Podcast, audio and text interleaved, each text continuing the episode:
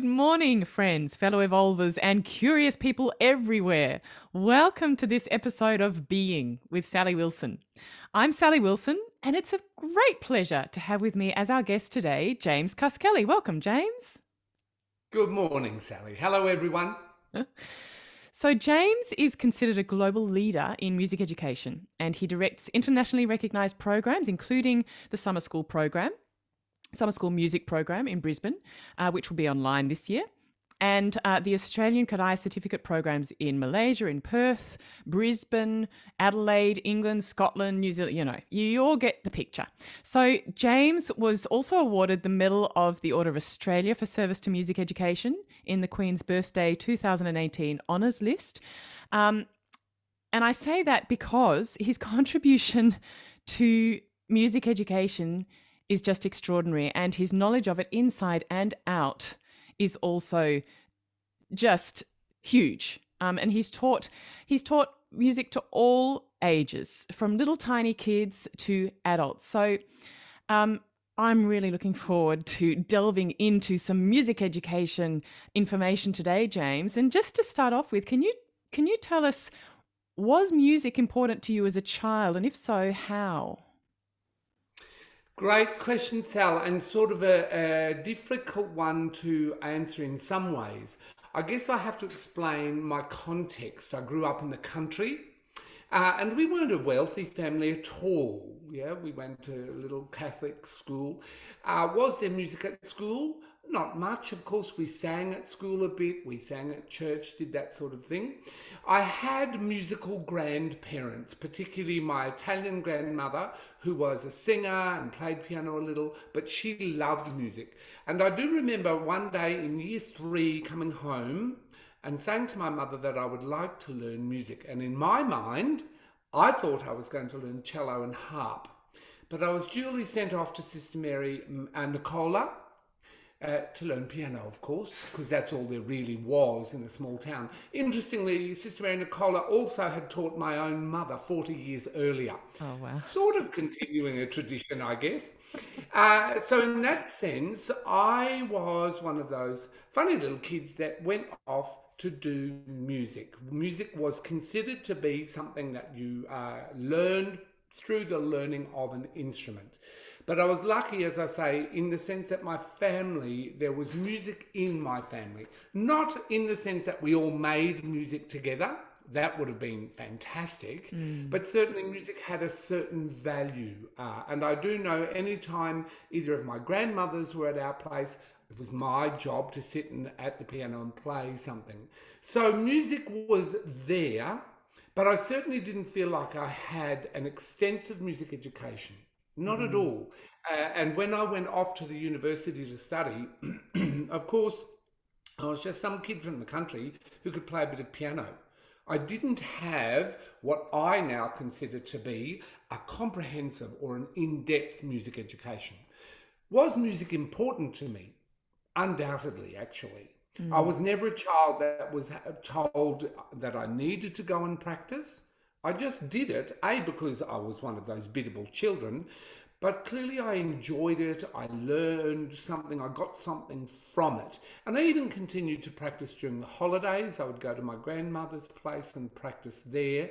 Uh, and I think in some of those small towns where there's not much else, yes, I played sport and I did those things, but there wasn't much else going on. Ideally, I think I would have liked to have been involved in dancing. That's mm. what I mm. think I really loved, but we didn't have that opportunity. So, music was important. It was a really uh, uh, uh, a valuable thing for me to do and kept me off the streets, of course. Made, made me um, had something else to be interested in. And I think even as a young child, I wasn't really much interested in hanging around the cafes and smoking with the other kids that that didn't really interest me you know? So i guess there's always been something in me that was interested in and attracted to the bit of discipline the sort of expression the challenge. I enjoyed all that stuff. So yeah mm. music was important. Hmm. yep and so why do you think music education in the broader sense that that you're thinking of it now why do you think that is important? Uh-huh So that's a really big one. Let me start with telling you a story. I had already done a degree at the university, and let me tell you, I was no sterling student. Um, my sort of limited background meant that the way I engaged with music at the university, which was presented very much as a sort of theoretical performance based idea, it didn't have a lot of appeal to me and it didn't convince me that that was what music was all about. Uh, and as I was about to start a diploma of education, um, we ha- were required to visit a number of schools to look at different ways that music was being taught. And a girl that had been in my class at uni had gone to a particular school where they had this Kodály thing. And I remember sitting on the floor. I went to see these children uh, with a group of six year olds. And I, I was utterly overwhelmed by the, what these kids were doing. Here were children with skills way beyond anything I had. Mm. Who cares about having done piano exams and had a degree and did all of this? I could see that these children had a way of engaging with music that I had never seen. I couldn't have imagined. And more importantly, they could do things that I couldn't do. They could do sing in tune, clap in canon, the rhythm of a song. They were six years old and they were engaging, they were thinking in a musical way that I had just never seen. And so I guess uh, at that point, uh, I was I, I, was so amazed by what was possible, and of course I went back uh, to see more and more of this way of teaching, and it became very obvious to me very quickly that this wasn't just about music education, not at all. Mm. I have, had been deeply involved in social justice. I had some background in theology and in psychology. Uh, I was working in the theatre, I was dancing, I was doing all of these things. And here in this classroom, I was watching all of those things happening. And I remember about the third visit thinking, this isn't music education. This is cultural transformation. That's what this is. And when I, you know, had read and seen lots of theories about um, the child being at the centre of music education, again, it was an idea but I'd never seen it. And hmm. now I saw a way of engaging children in music initially, but in learning, which was profoundly unlike anything else. And it had such a deep potential for the de- development of the individual child, for the development of the group, and of the establishment of a culture in a school. Mm. So, you know, now 40 years later, we talk about how important cultural transformation is, how we teachers and educators are the setters of culture within classrooms. I remember seeing this 40 years ago and being amazed. So at that point, I, uh, I, I was lucky, I guess, because I hadn't had classroom music education. I had hmm. not been put through a different form. All I could do was play piano. That's what I could do. Fine. And so I started a, a career in education this way. If you like, I didn't have to undo other ideas about how children might learn or how we might engage them about the impact of children on individual uh, of education on individual children and the ripple effect that can have I didn't have to undo any of that. Mm. It was if I was seeing the right way of doing it initially. And for me, that's profound. I think that if we were to focus on powerful ways of teaching, if we were to demonstrate that very clearly, instead of constantly uh, inventing new theories or constantly fragmenting our way of looking at things with very, very specific research, instead of seeing a whole, comprehensive way of teaching and learning. This way, too, of, of learning music had the most incredible musical outcome. Mm. So, hmm. you know, let's let's step back from that bigger picture for a moment uh, initially, I was interested in music education. I was going to be a music teacher. That's what I was going to do. Uh, and this way of teaching was simply incomparable. The outcomes for those children, they were extraordinary. And uh, how did I know that? because my friend who was at the university with me in the same year, she was the most profoundly musical person I had ever met. I remember just being astounded by this girl. This sort of deep internal understanding of music. It was just in her. And she had come through that program. And yes, it helped that her own mother was a music teacher, a private piano teacher. Uh, but there was something so different about this girl. So I was seeing a graduate, what it looked like at a university level, and where it began with five and six year olds. Uh, and I thought it was just amazing. Uh, mm. And since then, my own experience in teaching, nearly 40 years of teaching in classrooms now, um, I see that what we produce then is a very different child. We're careful about what we do, what happens as a result? And of course, many of us, oh, if I'm a year two teacher, I'm deeply involved with those children for year two. Then they go on to the next teacher, and I have a new group of kids. The advantage of being the itinerant music person is you teach all of the children. And therefore, you have the potential to see over an extended period of time. And in my previous school, uh, I started with the children when they were three and potentially could teach them until they were 18. Mm. And so I can be this enormous influence on those children, hopefully a, an influence for good. But I guess what it does is allow me as an educator to reflect all the time what's happening. Here's where they were in year five. Here's where they are in year seven. Look at what I did back there in year five, and now I can see the benefit of that work in year nine. So it, for me as a, an educator, really had this deep impact on my understanding of education. It wasn't just a little bit, it wasn't for a year, it wasn't just in the primary school or just in the high school. I was walking alongside children over many, many years. And I guess as a result of that, my view of education is quite different to the way that other people see and understand music education. Uh, I guess I would wish that everyone did that, that everyone started in early childhood, learned how to work with three year olds. There's no point in taking out your pencil and your writing books.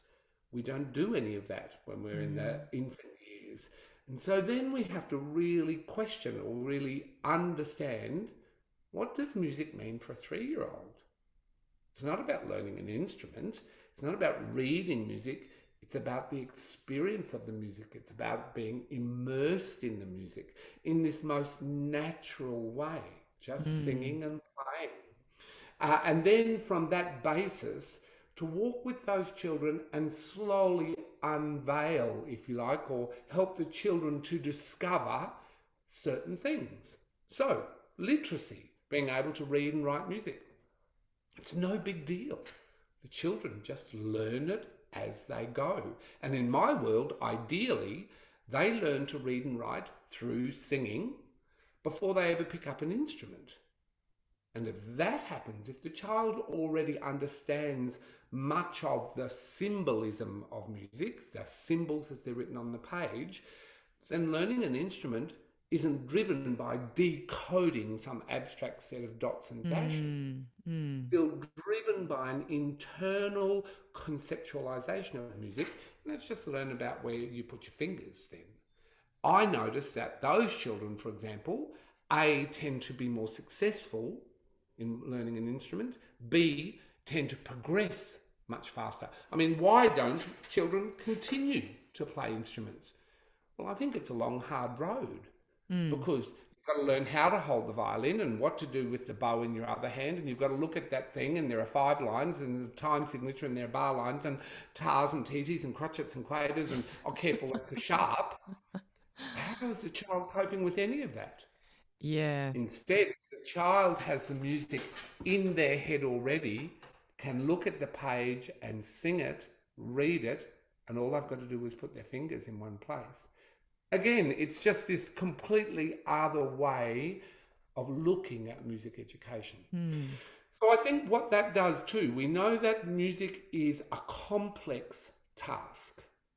and in education more broadly, if we want children to become complex thinkers, then they should be given complex, complex tasks. We can't give children simple tasks and expect them to end up being able to think in quite complex ways. And there's this sort of disjunct, I think. And when I say complex tasks, because I want to make sure that I'm clear. The complex tasks are tasks that the child can achieve and that they're appropriate to the age, and we simply continually build the complexity of the task. So, for a three or a four year old, it might be sing the song with me and walk on the beat. They are doing more than one thing at once. They have to remember the tune and the rhythm and the words and walk on the beat. There's a whole lot of things going on for a little child. Uh, I could be saying a rhyme with a child. What was the question and what was the answer? We're building the understanding of linguistic structures in, for example, even with very young children. But it's all done through play. So, if you like, if music is a complex phenomenon, and it is, it's a multi-dimensional phenomenon, many things happening at once, I think for children to be successful in that, then we have to make sure we set them up for that success. We build very gradually and slowly that complexity in. And what does that then mean? Well, we build a whole lot of intellectual capacity in the child. I know it sounds like a bit of a um, panacea, it sounds like a cure all for everything, and I'm not suggesting it's not. There are plenty of the children who I teach who struggle with some of the work we do. But my point would be they are still engaging in some element of music learning and therefore of the other aspects of that music learning. Um, I think there is such enormous benefit from learning music in very specific ways, mind. I, am not a fan of the sort of broad statements that say music makes you smart. My question is what music? What playing bassoon or you know singing a, a pop song? They're both considered music. Are they the same activity? Not mm-hmm. at all. I think we haven't defined that very clearly. And again, I would go back to this experience I've had of working with children from the youngest ages and watching over 10, 12, 15 years as they develop, uh, and trying to be very conscious all the time of how I can build in certain capacities. So hmm. that the child, the uh, individual child, is growing in all aspects. Um, I guess too, I would, uh, you know, use the words often quoted as Kodály's quote, but not. It's Schumann who said, "The well-trained musician has a well-trained hand, well-trained ear, a well-trained mind, and a well trained heart. And all of those things must develop together. And I think much of our music education, especially when it's dependent upon instrumental learning, tends to get out of kilter. Hmm. Yes, a child may play. I was one of those. I played the piano, but was my mind, was my understanding of the theoretical, structural elements of music sophisticated? No. How was my ear? No, not very. How was my heart? Well, maybe I was quite a sensitive child and brought up in a way that that meant that was okay. But uh, my point here is, I think ideally children need all of those things to develop so they remain a whole person at the other end, not just a performing automaton. We don't mm. need that. There's something about a child performing the music but with this connection to, with themselves and more broadly to their audience. And do I connect all that with the way that we begin when they're three years old? Yes, I do. Mm. I see all of that as part of the development of the whole child. Uh-huh. Right. Mm. It's such a far, I mean, it's, I was like you, James, in that I, I had the natural discipline and I went and practiced the piano and I played the piano. Um, but I remember when I was in secondary school and um, a teacher had given me Debussy, The Girl with the Flaxen Hair or something, and a recording to listen to. And I listened to the recording, then I played it like the recording. And, um, and, because you know that's better than I could have done if I'd tried to. You know, I didn't really know how to express that music, so I played it like the recording, and I remember. I remember a teacher coming around the corner and saying, "Oh, I knew that must have been you playing. Um, it's got a level of maturity about it." And I was thinking, "It's not my maturity. it's I don't even know who was playing on the recording." But, but that's what you mean, is it by little automatons who can sort of get, get up and, and play, and they're they're not necessarily deeply connected to the music. Yeah. Correct. Well, and I can't help but wonder, Sally. Uh, obviously, I've, I've worked with a lot of children, uh, and I've worked at the university for many years, and I wonder about this question of talent. Mm. You know, we talk all the time about helping to unveil a child's talent, and, and I'm increasingly dubious about that. Kodály said we're all more talented under the age of 15 than over. Hmm, and I wonder what on earth does that mean? Um, and I've watched children that I've worked with. I can't help but wonder, from my own experience too, was I a talented child? Well, I played the piano better than other kids and I did well in exams and things. But what I really did was imitate. I copied what my own teacher would play. She would play, and like you would listen to a recording and then I'd play it. Oh, I must be a clever musician because I've been able to do this. I must be talented. Or was I just a good mimic? Is that really what it was? Uh, and I have worked with many children and seen some of them, you know, progress very, very rapidly. But when it comes down to an understanding of the music, those children are often very, very poor. Mm. Uh, and I'm thinking of a particular child who I taught in an intensive program she was playing way beyond the level of what we were doing in class, but she didn't understand it. And when I asked the child, I said, How are you learning? She was violinist. How are you learning this music? Are you reading all the music? And she said, Oh, no, I just listen to the YouTube and play along. Oh, my word. Hmm. Is that music talent? And then my question would be let's think more deeply about what is music intelligence then? And I think in the last 20 years, we've got, thought about that idea a great deal. We've got people like Gardner and um, um, Gordon Gardner saying there are very specific types of intelligence, one of which is music. Gordon saying music intelligence is really characterized by what he would call audiation, the ability to hear sound and assign meaning to it if you think of it, and he, he makes the analogy or a comparison with language, language is constructed. It's just sounds that we put together to form a unit called a word, and that word refers to something. So if I say tree, we all have some idea of what a tree is, but it's not the tree itself. So if I sing da dum, there's a particular musical gesture, a unit and if we're taught something about music, it has some meaning to us. It, it means more than it is in and of itself. Mm, mm. So I guess if we start to then think that audiation is about understanding, assigning meaning to sound, what's the purpose of music education then?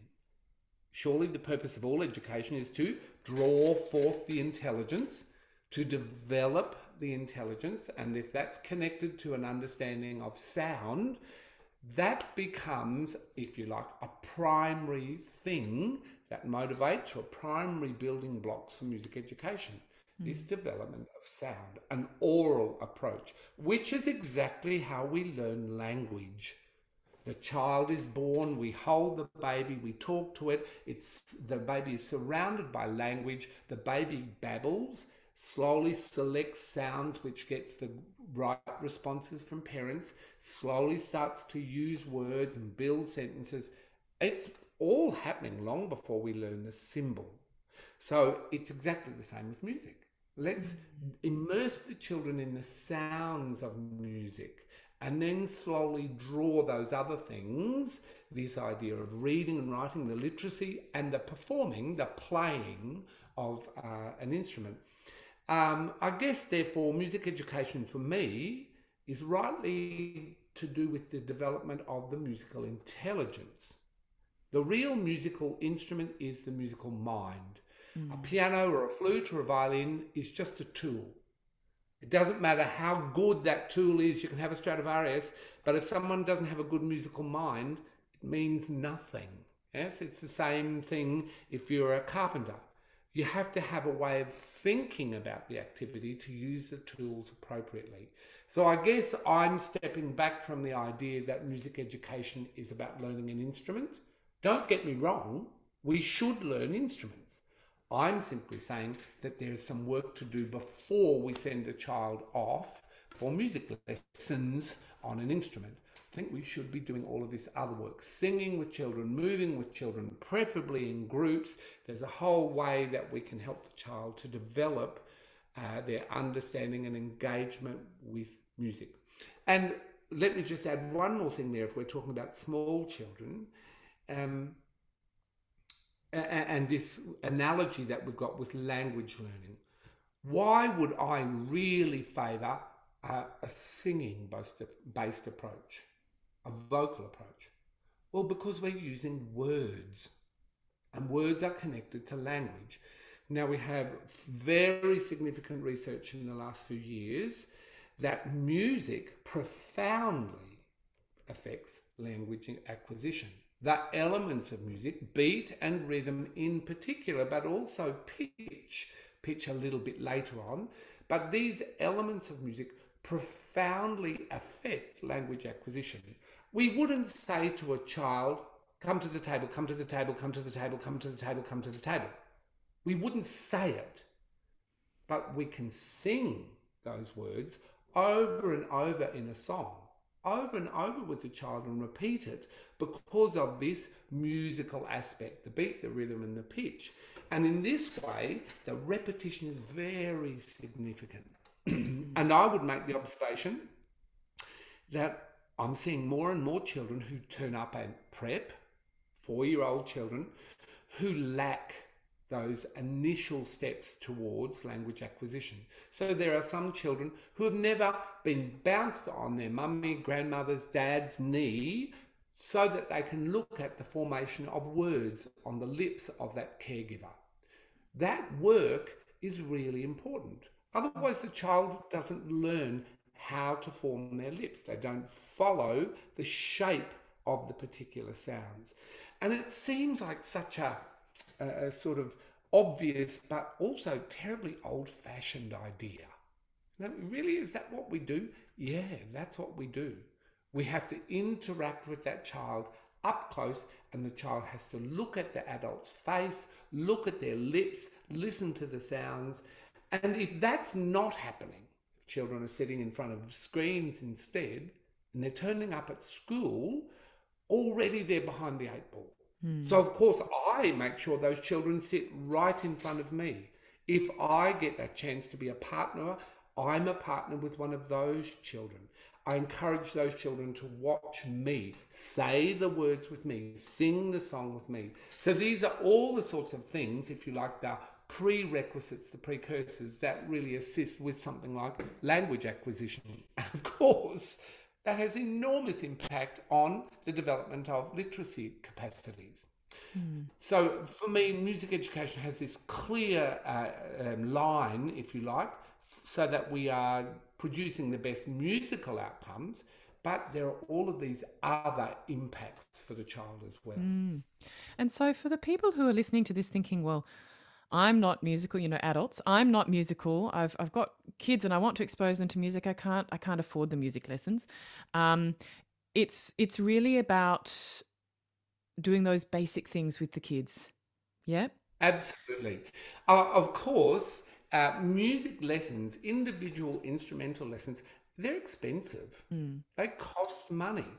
And in many ways, I think parents are paying for things and not really getting the best benefit out of it. By far, the most profound thing you can do as a parent, as a caregiver, is to interact with your own child. Mm. Say rhymes with your child, bounce your child on your knee. Oh, my child's six years old. That's all right. Sing a song with your child, play a game with your child. And there are uh, huge numbers of resources available online. For example, of course, you can get other, you can buy things, but there are lots of things available available for free where you can simply do it.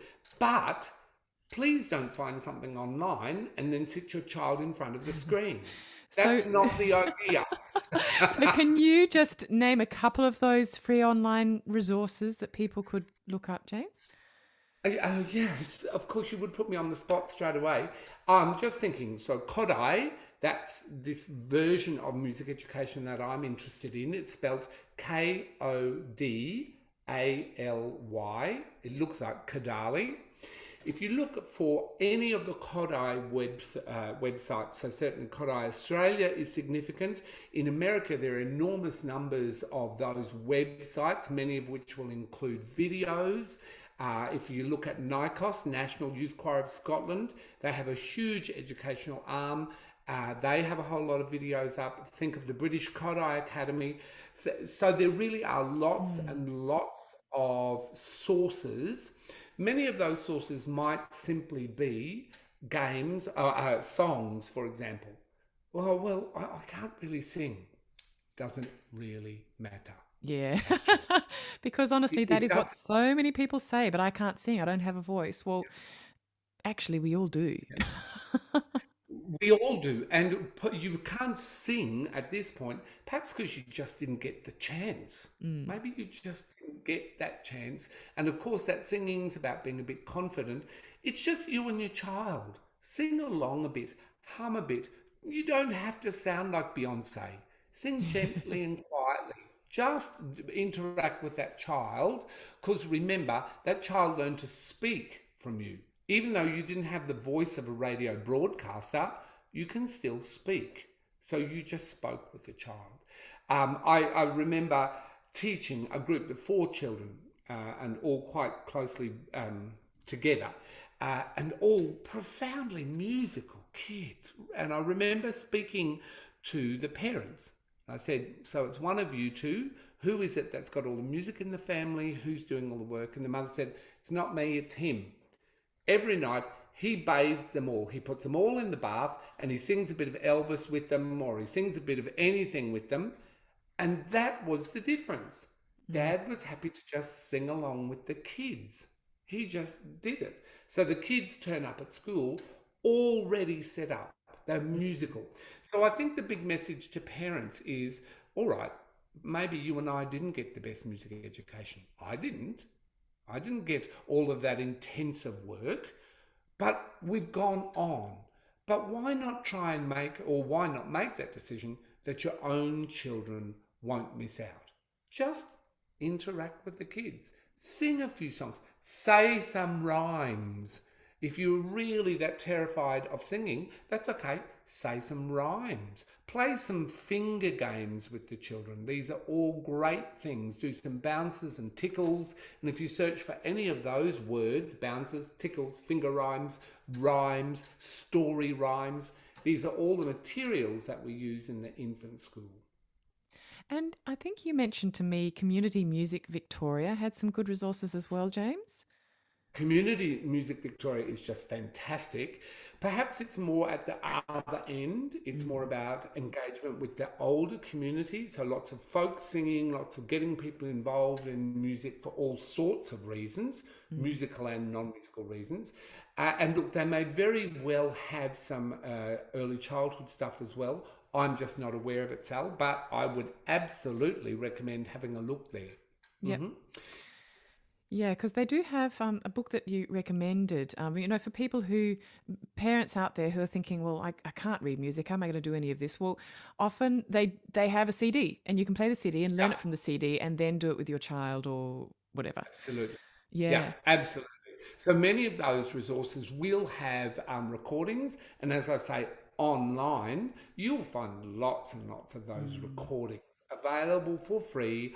Uh, and you know, that's this year. In a year, maybe you've learned five or six or ten rhymes or songs or games. Well, then learn a few each year. It's quite interesting what will then start to happen. And I also think you might find that there may be classes for young children. Yes, it might cost, but of course, if you take an individual child off for an individual lesson, well, that's $40 for half an hour. But if you take an individual child off for a group lesson, well, maybe that's five or six dollars. Maybe mm. that's quite a different thing, and it might fall within an affordable range for some folk. But as I say, I think there are plenty of resources online for free that people should be doing. And really, I think what we need to do is reclaim that as our birthright. Why is it that we don't know a whole lot of nursery rhymes, a whole lot of songs, a whole lot of finger play? Why don't we know that?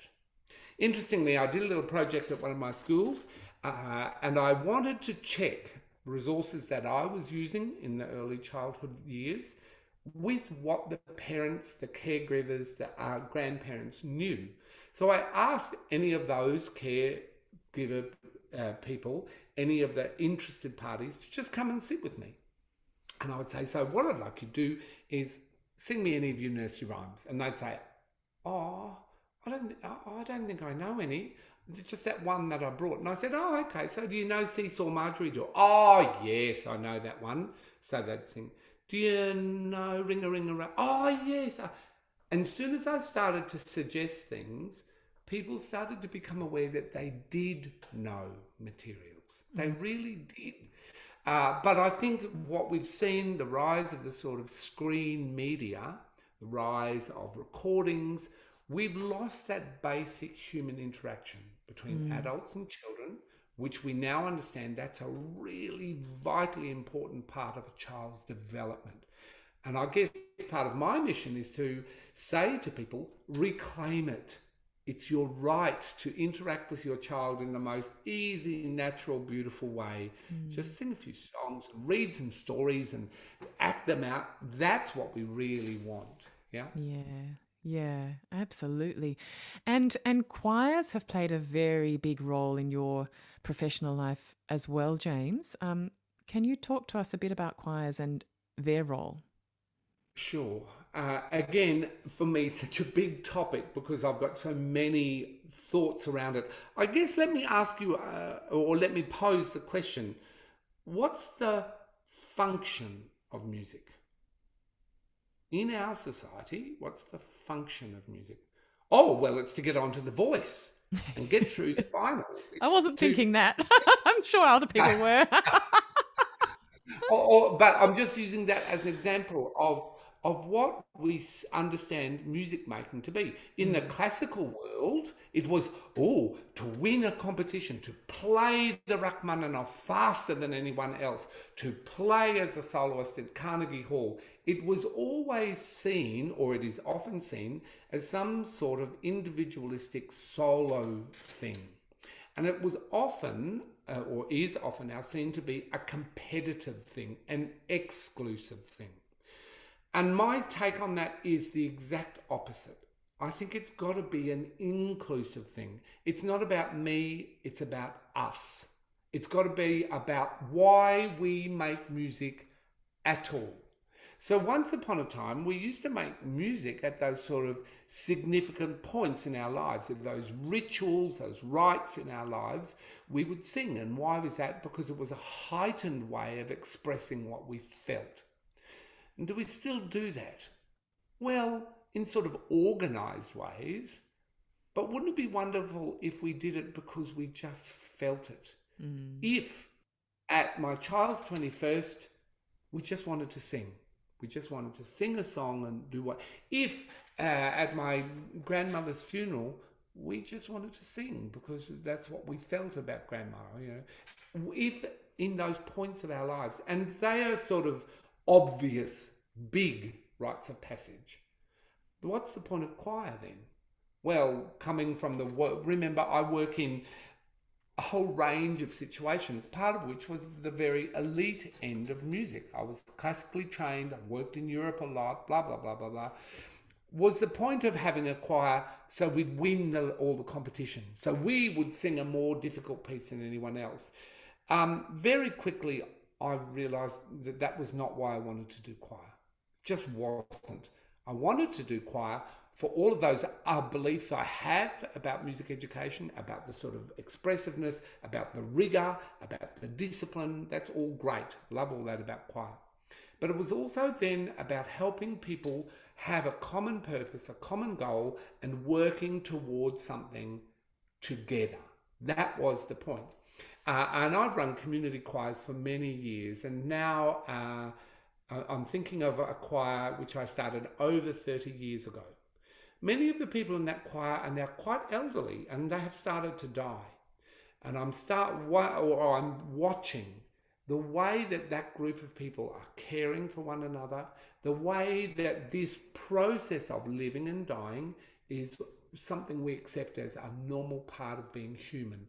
And I'm moved to tears not by the fact that somebody might die, but by the way in which people are caring about one another in that process, about the way in which people are allowing life to flow through them. In this case, it might be grief or it might be loss. It might be the sheer difficulty of sitting with somebody as we slowly watch them decline. Uh, and therefore, I, I, I sort of think more deeply what is this function of music?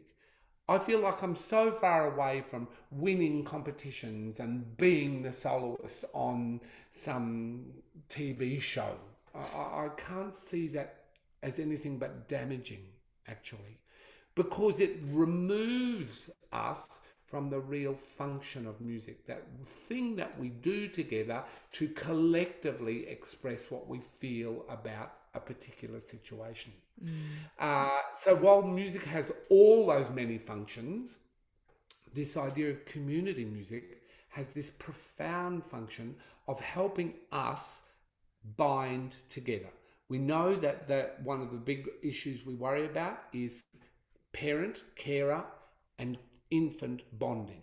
So that's a, a, problem. We've got a whole lot of work going on around that space. But equally, I see that we have the same issue with our elderly folk as we age. But equally, I see the same problem with 18 year olds and 19 year olds. they finish school or they go to university or do whatever they do, and suddenly they do feel alone. Because if you like, there are built structures around us. We all have certain things we do. School is such a strong structure. We take it away and you're out in the world. Is it really necessary to have nothing left?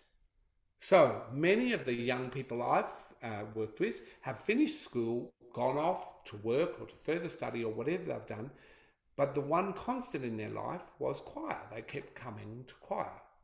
And when they got married, they asked, would the choir come and sing? And when they had babies, would, the, would we sing around the baby? So I've seen over this sort of uh, uh, lifetime of being involved in music education, I've seen the way that music can be this part of people's lives, that it's a central way of interacting with the world and interacting with one another. So, community choir for me, in some sort of unspoken way, serves this role. I don't talk all that much about it with the with the choir. We're here to sing and learn this new music, and have you done this or whatever? Um, so I, I guess I'm running the choir in some ways along a more traditional way, learning the music. But I always have this agenda that it's actually about us all working together. Mm. I said, is there really anything quite as uh, as obvious in terms of solidarity as everyone standing up and singing together. For mm. me, that's a profound statement about mm. the world, how we think about it. Yeah. And I remember as a child, I was in a primary school choir. We were very fortunate to have um, a, a, music teacher at that primary school, which was not usual in rural Victoria. And I remember the moments where I felt uplifted as a child. I still remember those moments and the magic, the magical feeling of harmony and listening and responding. And, you know, I, I remember just how wonderful it made me feel. And we gave up our lunchtimes to do it. Didn't feel like we were giving up our lunchtimes. Felt like we were going to something that we really, really, really wanted to do. And we were all very excited about it. Um, but it's also, as you say, James, you know, you learn you learn stuff by default by doing music. And often you don't realize you've learnt it or that you've had a decided advantage in certain areas until you can look back years later and think, oh, well, pff, I mean, discipline discipline was easy and oh yeah i'm i'm able to actually listen you know uh, that that's easy i learned that at some point okay and you know these things that that that we don't necessarily learn if we're not exposed to music and you know uh, for me sally the one which uh, has emerged more and more strongly is we learn to be expressive mm. actually the whole act of singing is somewhat an act of vulnerability so we see people who are unused to singing it's very intimidating. It makes them feel very vulnerable. Well, ideally, that wouldn't happen. Ideally, from the time you were tiny, you just did it as a normal thing, as easily as we talk. But what do I see in the long term? I see, for example, I might have two groups of children, one who do come to choir, one who do participate in music actively, and they do use their voices to release a whole lot of emotional and psychological things, thinkings about the world. And then I see the children who don't. And obviously they are different. Yes, I'm not saying music is the only way to be expressive, but it is a fundamental way to be expressive, particularly in terms of the singing. So what happens then as an adult well, we get people who are used to allowing their emotion to flow through them. Here's what I start singing, and this is these words, and this is the high point, and so there is this natural flow of emotion. Whereas if we don't practice that, then it's not as easy, mm. and then it simply doesn't happen as mm. easily. And frankly, I think we need that. We live in a world where we're very easily caught up in our emotional worlds.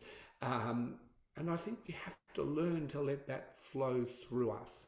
And so the singing is one of those ways. Uh, and as I say, I just notice the difference between the children who have learned to let that happen, who become adults, of course, and the people who don't. Yeah. Yeah. James, thank you so much for joining us today. It's just been such a pleasure. And it's, you know, your your passion also just shines through when you're talking about this stuff. So so thank you so much. Oh, just fantastic to talk with you, Sal. and James, look, if people are sort of thinking, oh, he, he does a summer school. Oh, what what's that about? How how can they get more information on that? So we now have set up the Cuskelly College of Music for people who are involved in music and would like more formal training, that's an avenue. But one of the key aspects of that uh, college has been a commitment to community. So we've always allowed people who are non-professional, non-trained to participate in programs. So obviously when we are online, that's more difficult. When we have the live programs, we have large numbers of people who come, they might want to learn to read music. They might want to sing. They might want to be part of a bit of music theatre. So we have lots of those sorts of opportunities. And again, I think people don't need to come all the way up to us I'm sure that people will find in their local communities places where they can go and involve themselves. And that's mm. really what I'd love to see. I'd just love to see people being involved in music for the sheer joy and pleasure of it all. Yeah, thank you so much. James and and listeners, thank you for tuning in and being a part of this great community. Um, and We'd love it if you were to share this episode with people you think would really enjoy it or to give us a review or a comment. Um, you can easily do that now if you have a couple of seconds. Um, you can also connect with us on social media if you'd like to. That's Instagram and Facebook at I am Sally Wilson. And that way you can meet some of our upcoming guests and have the opportunity to pose your questions for them ahead of time. So thanks again. Wonderful, James Cuskelly. Thanks, James. Thank you, Sally. bye bye, everyone. Bye, everyone, and I'll look forward to meeting with you over the waves next time.